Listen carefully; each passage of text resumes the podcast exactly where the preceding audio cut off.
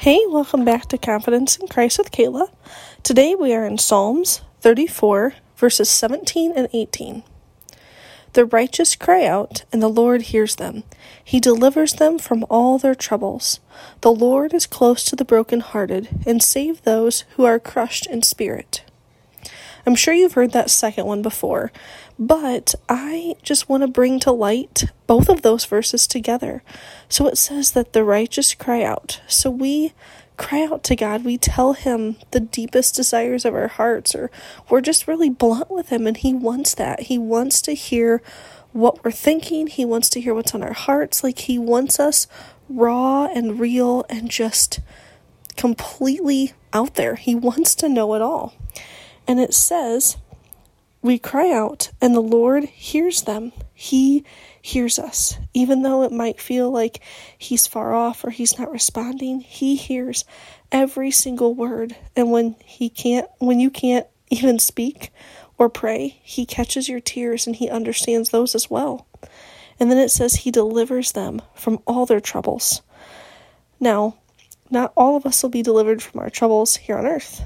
But when we reach heaven, those troubles will be wiped away. No more tears, no more fears, no more broken bones, if you ask my daughter who just broke her arm.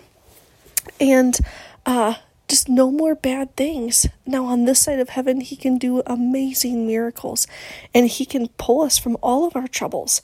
But some of those troubles might be leading us to um, bringing Him glory and bringing knowledge to the kingdom of other people who see us walking in his footsteps as we go through those trials.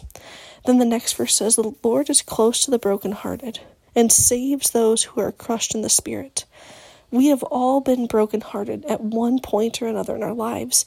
And if you haven't yet, I'm not trying to sound mean, but I'm sure you will have a broken heart at some point because life is just tough. Sin is in the world, and we are of we're made from the world we're made from dust but we believe in a god who is so much bigger than that. And it says right here he is close to the brokenhearted.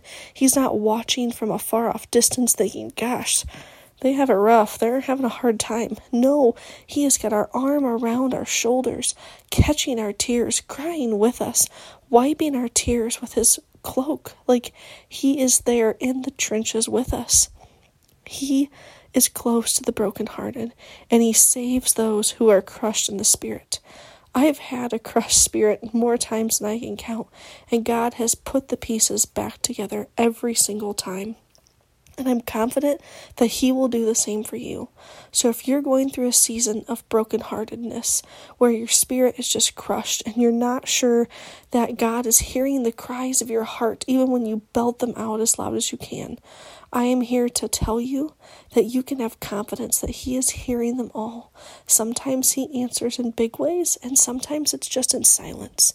So don't miss the silence. Just sit with Him, know Him, and trust Him because He is always there and He will be beside you no matter what.